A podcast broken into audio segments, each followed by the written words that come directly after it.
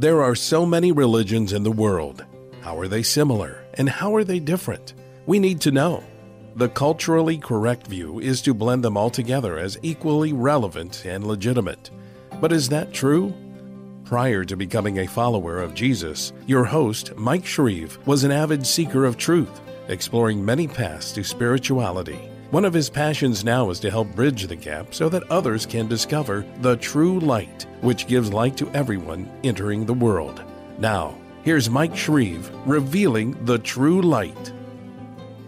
Failing to understand the difference between the word tribulation and the word wrath is one reason that many believers gravitate toward a pre tribulation rapture mindset.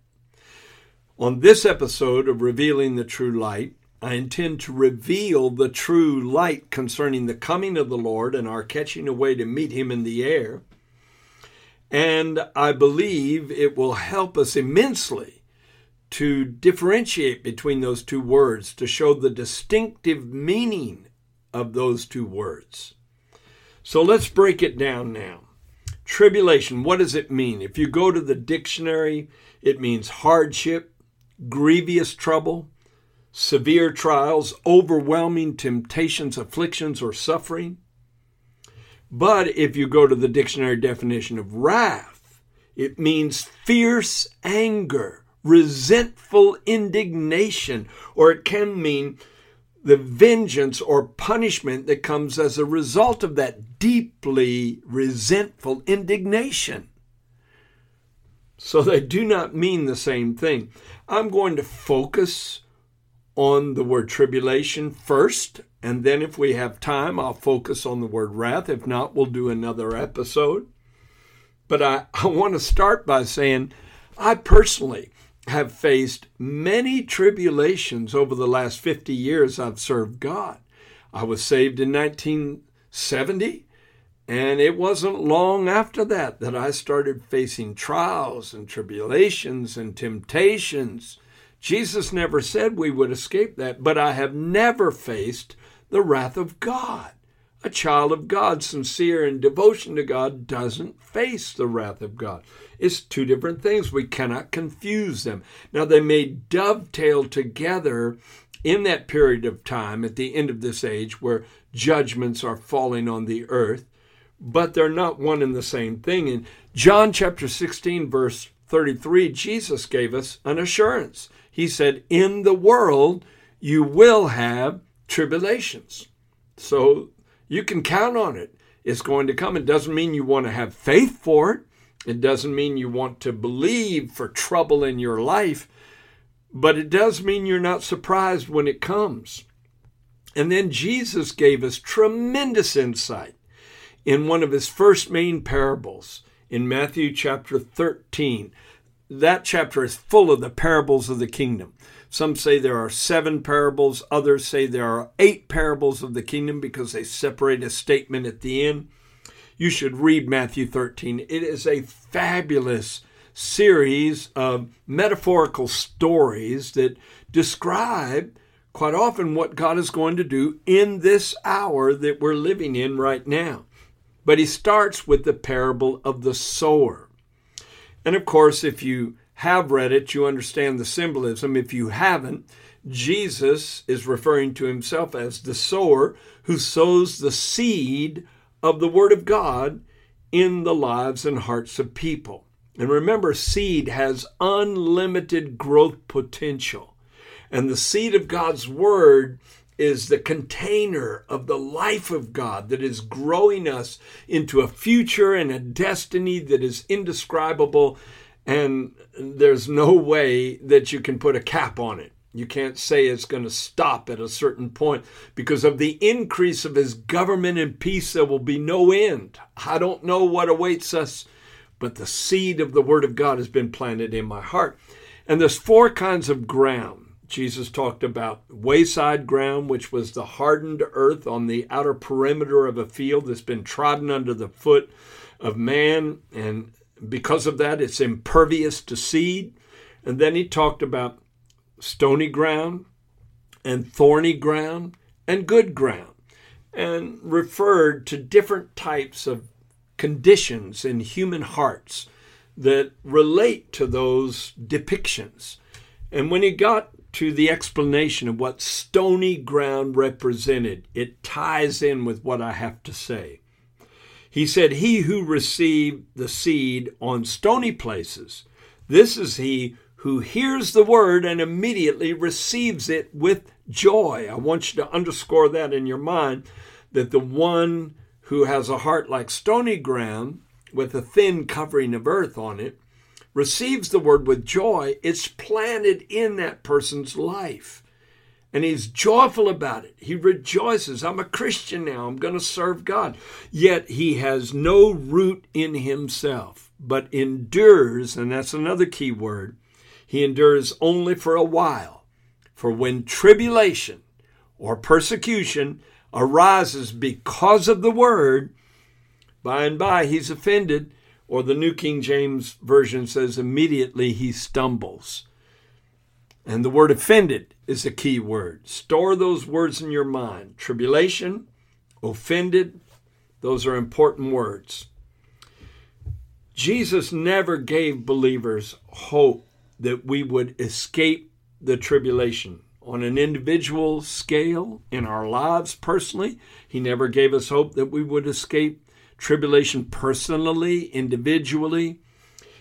And He never gave us hope that we would escape tribulation in a global sense or a corporate sense for the whole church. In fact, in his intercessory prayer for believers in John chapter 17, I want you to listen to this closely. He is praying for the church to come that will be born on Pentecost and then for the next 2,000 years has been approximately, the church would be in this world. And he says in verses 14 and 15, I have given them your word. He's talking to the Father.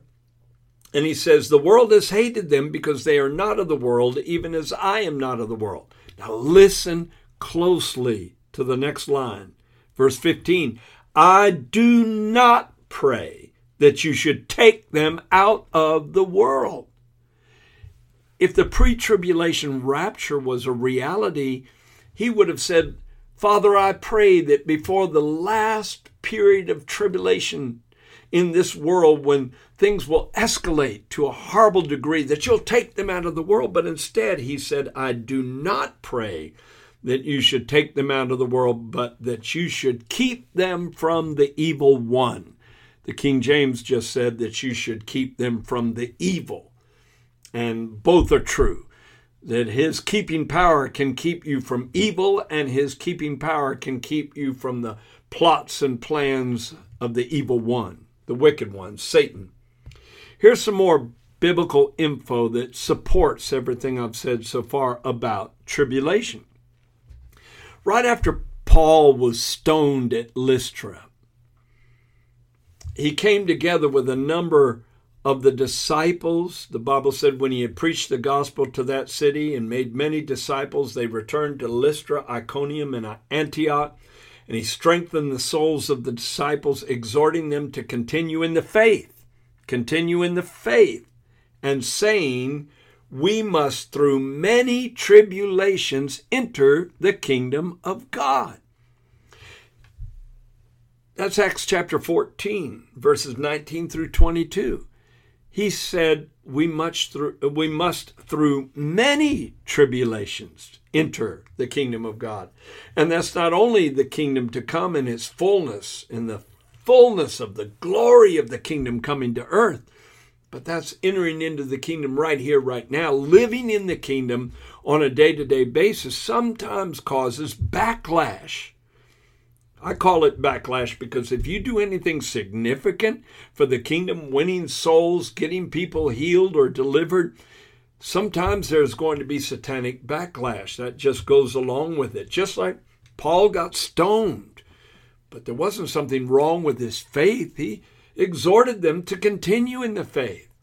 And he didn't say that he failed to stay in the faith, and that's why the problems happened to him.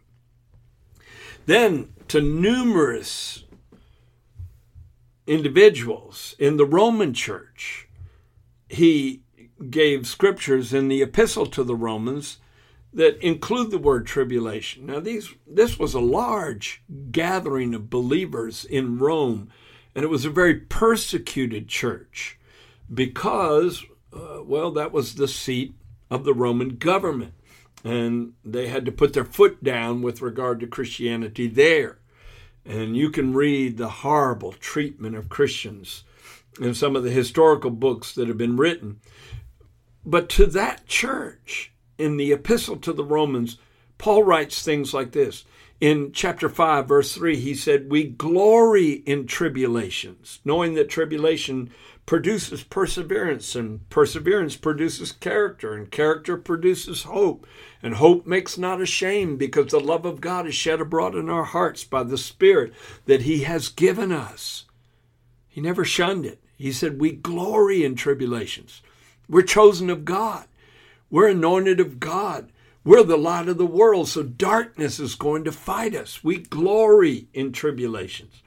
And then in the eighth chapter, one of my favorite passages of Scripture, verses 35 through 39. Who shall separate us from the love of Christ? And the first thing he said was, Shall tribulation, or distress, or persecution, or famine, or nakedness, or peril, or the sword? As it is written, For your sake we are killed all day long, we are counted as sheep for the slaughter. Yet in all these things, did you hear what I said? In all these things, we are more than conquerors through him who loved us. For I'm persuaded that neither death, nor life, nor angels, nor principalities, nor things present, nor things to come, nor height, nor depth, nor any created thing shall be able to separate us from the love of God which is in Christ Jesus our Lord. He never said that love would prevent tribulations from being our lot in life at times, but nothing can separate us from His love, even if we're in the midst of tribulation. And then he caps it off in Romans chapter 12, verse 12, where he exhorts us to be patient in tribulation. And that word patient means much more than just putting up with problems, it means endurance perseverance, refusal to give in, refusal to give up, refusal to throw in the towel. Be patient in tribulation. But I do have a comforting word, and that is the word comfort that appears in 1 Corinthians chapter 1 verse 4 that declares that God comforts us in all our tribulations. And then I've got to mention this. Not only does God comfort our hearts with His peace, with His mercy and grace and love poured out on our lives, but let me take you to the book of Revelation because we're going to need to focus on that book later on in this teaching, either in this episode or the next one. In the beginning of the book of Revelation, listen how John introduces himself. He says, I, John, who am your brother and companion in the tribulation and kingdom and patience of Jesus Christ. So he groups all of that together tribulation, kingdom, and patience. And he said, I'm your companion. I'm going through this. He could have said, I'm blind. They plucked out my eyes. They stuck me on an island by myself. I'm living in total abject poverty. I go through misery every day. He could have expanded on that, but he just said, I am your brother and companion in tribulation. He didn't say, I'll have to suffer this, but you'll be exempt. He said, We're companions in this thing. On into the book of Revelation. In chapter 7, he sees 144,000 Jews that are sealed with the seal of the living God, which is a phenomenal revelation. I'll teach on it someday on my other podcast, Discover Your Spiritual Identity. But he saw not only the 144,000 Jews who were sealed, but a multitude, a great multitude of Gentiles of every nation and kindred and tongue and people and culture. And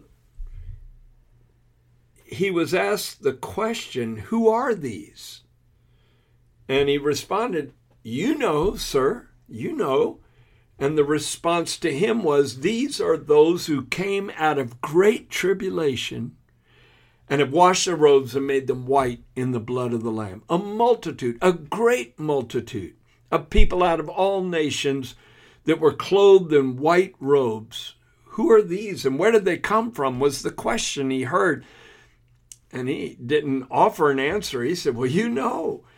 And he said, These are they. The one who was speaking with him said, These are they who came out of, not who escaped, but who came out of great tribulation and have washed their robes and made them white in the blood of the Lamb.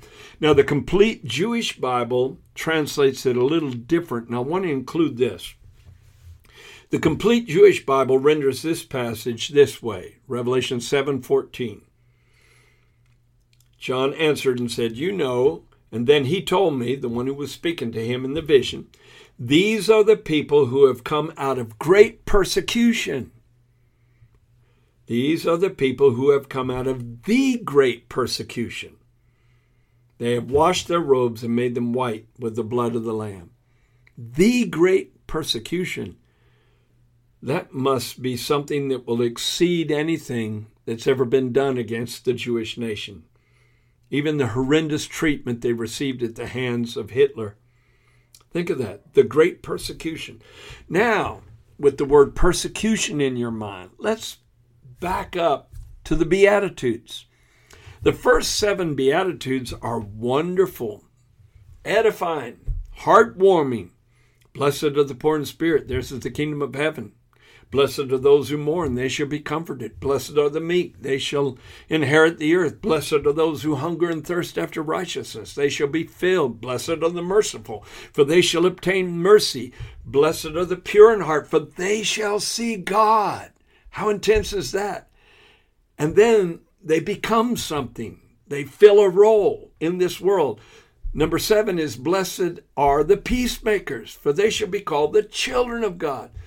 We're walking up a mountain slope and it's getting better with every step, it seems. But then, Beatitude number eight, is actually two blessed statements combined together into one. It says, Blessed are those who are persecuted for righteousness' sake. For theirs is the kingdom of heaven. Blessed are you when they revile you and persecute you and say all kinds of evil against you falsely for my sake. Rejoice and be exceedingly glad, for great is your reward in heaven, for so they persecuted the prophets who were before you. Have I convinced you yet? Have I convinced you yet that sometimes, certainly not all the time, certainly not every day, certainly not every year or decade of your life, but there is going to be a time of persecution from time to time for the people of God as a whole. And right now in the world, there are some hotspots of persecution. North Korea. North Korea is a horrible place for someone to dare and profess Christianity. China is becoming just as bad, and it has been terrible and horrible in persecuting the church. And many have died in China. And then there's other places as well throughout the world where you can't tell people uh, you'll escape the tribulation. They're already going through tribulation. We're blessed in the Western world, but this concept of a pre tribulation rapture only really works in a Western culture or in a culture where there's relatively little persecution of Christians going on. In Islamic nations, in India, I just got a report just a couple of days ago about some of the people in this radical Hindu group barging in a church and beating up all the congregants with baseball bats just this week or just within the last week or two. You can't tell them that they'll escape tribulation. They're already going through it. Now let's jump to Matthew. And I can tell already we're not going to be able to focus on the word wrath. It will be the next program, the next episode. But this is Matthew 24, and there's somewhat parallel passages to be found in Mark 13 and Luke 21, but they're not as extensive, they're not as detailed as Matthew 24. So we're just going to focus on that chapter. And I'm going to read it from the beginning. Verse 1 starts with Jesus went out and departed from the temple. And his disciples came up to show him the buildings of the temple. And Jesus said to them, Do you not see all these things? Assuredly, I say to you, not one stone will be left here upon another that shall not be thrown down. A little bit later, as he sat on the Mount of Olives, which is not far from the temple, you have to walk a, a good distance, but it's there's a valley in between the temple area and the Mount of Olives. So it could have been an hour later. As he sat on the Mount of Olives, the disciples came to him privately, saying, Tell us, when shall these things be? And what shall be the sign of your coming and of the end of the age? I believe Jesus jumped over the first question and answered the second and the third question because they were referring to the time when the temple would be destroyed completely, not one stone. Now, some people say that was fulfilled in 70 AD when Titus sacked Jerusalem and burned the temple and destroyed it. However, there is supposedly, if Temple Mount or what is considered Temple Mount now, is the correct location of the previous temple, the temple that was rebuilt from the Temple of Solomon, if that's the correct location, there's still a western wall that was never torn down. So maybe Jesus' prophecy has to be fulfilled yet in a future time when the rest of that wall is torn down. We don't know. There's speculation that Temple Mount was over near Mount Zion because that's the only place where running water is, and they needed running water for the sacrifices. And that's another uh, another study in itself. But you can look it up on the internet. It's very interesting. All right, let's not even focus on the first question. Tell us when these things shall be. What shall be the sign of your coming was number two and the end of the age was number three. And Jesus answered and said to them, Take heed that no one deceives you. So the first sign of the last days is deception. And deception is more rampant now in the world than it ever has been because of technology, because of the way you can cause uh, nations, people in the nations of the world, to believe something if you just plug it into mass media, into Facebook, into news programs. Just uh, uh, just get the word out there, and you can get people to believe something that's not even true. That's not even true. If you say it often enough, you can you can uh, persuade people to believe that. But anyway, Jesus said, Take heed that no one deceives you, for many will come in my name, saying, I am Christ, and will deceive many, and you will hear of wars and of rumors of wars. See that you be not troubled, for all these things must come to pass. But the end is not yet. For nation will rise against nation, and kingdom against kingdom, and there will be famines and pestilences and earthquakes in divers places or various places. Then Jesus said in Matthew 24 8, All these are the beginning of sorrows. That's how he describes the beginning of this time of great trouble on the earth. He doesn't call it the great tribulation for seven years. He calls this portion the beginning of sorrows. And there's some people who are preterists who believe Matthew 24 was already fulfilled back in 70 AD when Titus destroyed Jerusalem. However, the Romans were in charge of that area. And the Roman Empire was not destroyed until 476 AD. So, for nation to be against nation and kingdom against kingdom, there had to be a dissolution of the Roman Empire. So, I don't believe it was fulfilled historically. Then in verse 9, he says, then they will deliver you up to tribulation and kill you, and you will be hated by all nations for my name's sake. Now he's talking to the disciples, but they're a representative group of all the disciples yet to come. If the pre tribulation rapture was true, he never would have worded it this way. He wouldn't have said they will deliver you up to tribulation and kill you. I know some people say, well, he was preaching to primarily a Jewish audience, and God will deal with the Jews in a very profound way in that seven year period of time called the tribulation period. But to me, that breathes of anti Semitism. No, he was speaking to the church and they were the representatives of the church to come. And he said, They will deliver you up to tribulation and kill you, and you will be hated by all nations for my name's sake. That may be 50 years off for all we know. Don't jump to conclusions. But then he said, Many will be offended and will betray one another and will hate one another. Well, who's going to be offended? Sinners? I don't think so. Adulterers? Drug users? Thieves. Who's going to be offended?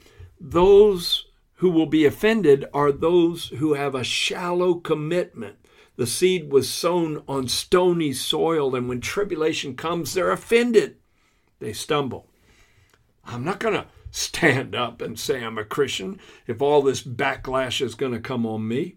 Who's going to be offended and who's going to be betrayed? He said they will betray one another and hate one another. Those who take a strong stand for the biblical stance. Those are the ones who will be betrayed. And then many false prophets will rise up and deceive many. And because lawlessness will abound, the King James says, iniquity shall abound. The love of many will grow cold or wax cold. Again, Who's that talking about? It's talking about those who have love for God, love for truth, love for people, but that love will dissipate and disappear when things get too tough, when lawlessness abounds, when it's like Sodom and Gomorrah everywhere in an overwhelming way. But Jesus said, He who endures to the end shall be saved. Who's he talking about, enduring to the end? Someone may offer, well, there's going to be people saved during the tribulation period. But I've heard it taught that the Holy Spirit will leave the world when the church is caught up in the rapture. Well, if the Holy Spirit leaves the world, who can be saved? Because no one can be saved except the Spirit draw him. He who endures to the end shall be saved. And verse 14, you talk about powerful. And this gospel of the kingdom shall be preached in all the world for a witness to all nations, and then the end shall come. Who's going to preach the gospel of the kingdom? Newly saved people during the tribulation era?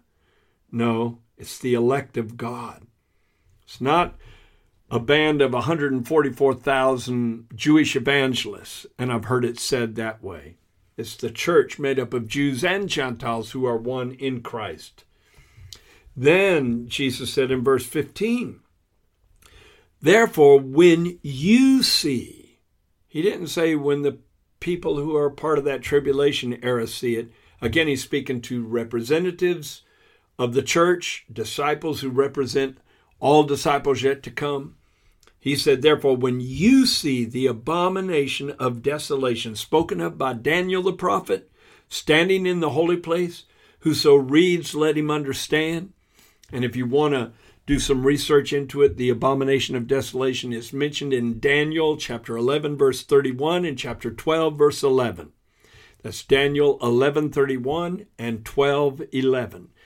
And it talks about defiling the holy place in the temple. So the temple's got to be rebuilt in the last days. I believe that for the abomination of desolation to take place. The abomination of desolation is the worst abomination ever committed by the human race. And the Bible said that the Antichrist, the son of perdition, will stand in the temple of God professing that he is God.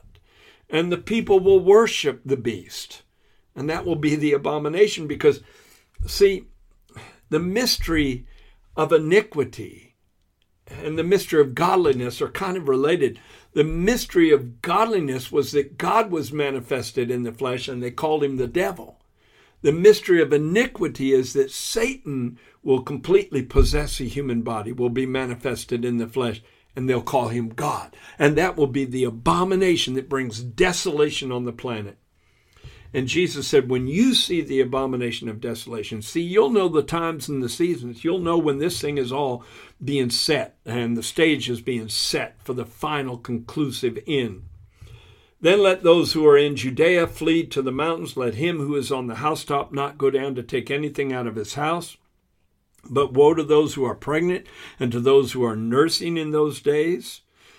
Let him who is in the field not go back to get his clothes, and pray that your flight be not in winter or on the Sabbath.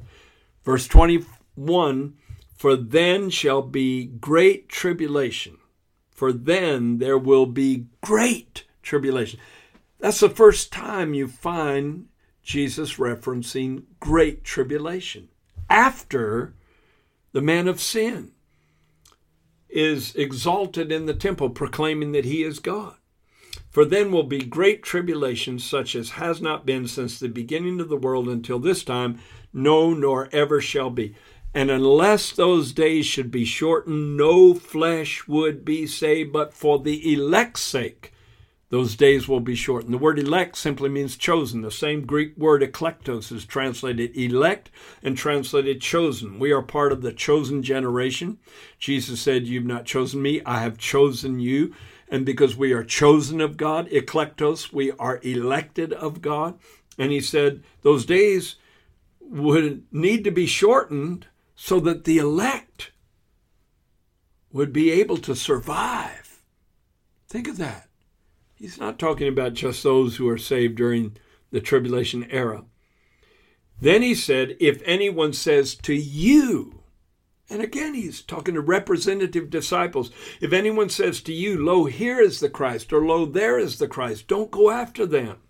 For false Christs and false prophets will rise and show great signs and wonders. I've told you beforehand, if they say to you, He's in the desert, don't go out or he's in the inner rooms, do not believe it. For as the lightning comes from the east and flashes to the west, so also will the coming of the Son of Man be. Every eye will see him. Every eye. It will not be an invisible coming where only the church sees him and disappears. It will be so illuminating worldwide that every single person will behold him when he comes back again.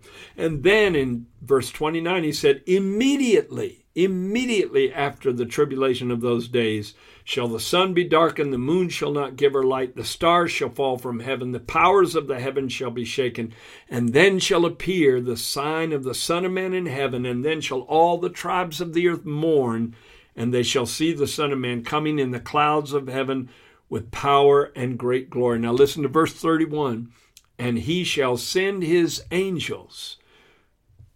After the tribulation of those days, he shall send his angels with a great sound of a trumpet, and they shall gather together his elect from the four winds, from one end of heaven to the other. And I like the way Mark 13, verse 27 says it. And then he shall send his angels, and they shall gather together his elect from the four winds, from the uttermost part of the earth, that's those who are still alive, to the uttermost part of heaven. Those are the ones who are asleep in Jesus. He will bring them all together for that grand event, the last day of this age. Jesus said, Him that comes to me I will in no wise cast out, but I will raise him up at the last day. Martha said, concerning Lazarus when Jesus said, Your brother will rise again. She said, I know he'll rise again in the resurrection at the last day. If she was wrong about that, Jesus would have corrected her and said, Oh, no, no, that will happen seven years before the last day. But instead, he agreed with her. And you need to agree with him. And I need to agree with him. And we need to prepare ourselves for what is yet to come because part of the reason I believe many will be offended is because they thought they would escape and they were deceived by a movie, by a book, by an opinion, instead of listening to the Word of God in its purity. Now, in the next episode of Revealing the True Light, I'm going to focus on the word wrath and compare it to the word tribulation. And then hopefully we'll bring this series to a close. Thank you for listening prepare your heart. Thank you for joining Mike Shreve today on Revealing the True Light, and thank you for opening your mind and your heart to the truth. Be sure to subscribe on iTunes, cpnshows.com, or wherever you listen to podcasts so you don't miss new episodes. You can explore the beliefs of many world religions more deeply by ordering Mike Shreve's book titled In Search of the True Light. We also invite you to visit our website, thetruelight.net, and sign up to be part of our global internet family.